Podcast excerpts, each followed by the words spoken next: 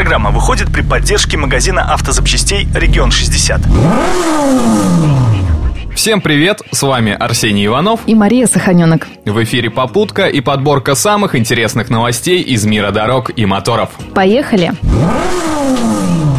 Столице нашей родины произошел очередной забавный случай, связанный с комплексом автоматической фиксации нарушений правил дорожного движения. Как рассказал водитель на одном из автомобильных форумов, он получил квитанцию на оплату штрафа с фотографией, на которой видно, что тень от его автомобиля пересекает сплошную и движется по обочине. Получается, что наказали лишь за тень. Учитывая, что штраф за движение по обочине полторы тысячи рублей, мужчина решил обжаловать такое решение и написал жалобу в ГИБДД. Кстати, это далеко не не первый курьезный случай, связанный с работой систем комплекса фото- и видеофиксации.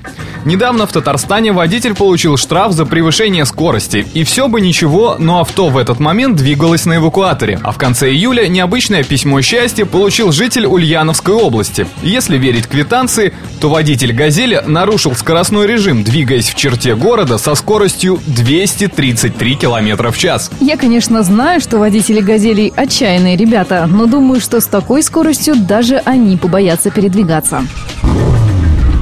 А во Владивостоке власти перестарались с подготовкой к приезду президента. Если в других городах срочно ремонтировали асфальт и фасады домов, то здесь решили сделать ход конем – покрасить асфальт. Судя по видео, которые появились в сети, бригада рабочих распыляет на асфальт черную краску. У меня только один вопрос. Зачем это делать? Маш, для меня это тоже осталось загадкой, тем более, что на вид дорожное покрытие вполне себе прилично выглядит. Правда, в комментариях некоторые пользователи утверждают, что, возможно, речь идет идет о битумной эмульсии, однако другие комментаторы отмечают, что нанести такое покрытие с помощью пульверизатора невозможно.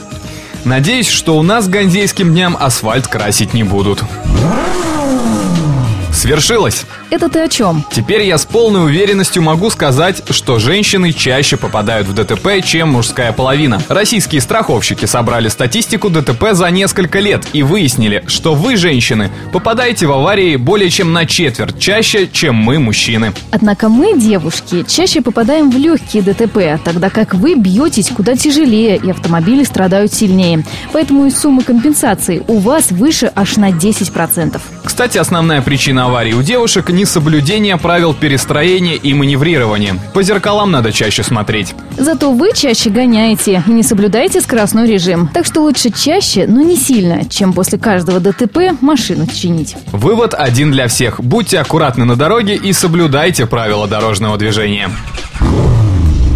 На прошлой неделе российским олимпийцам-победителям были вручены ключи от подарочных авто. И уже через несколько часов эти подарки появились на сайтах продаж автомобилей. Так, на торговой площадке авто.ру обнаружился белый BMW X6 в характерной обклейке.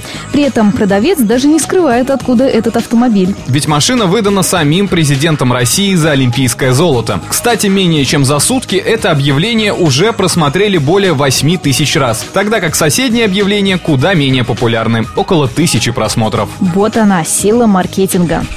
На этом у нас все. Рулите на здоровье. Удачи в пути.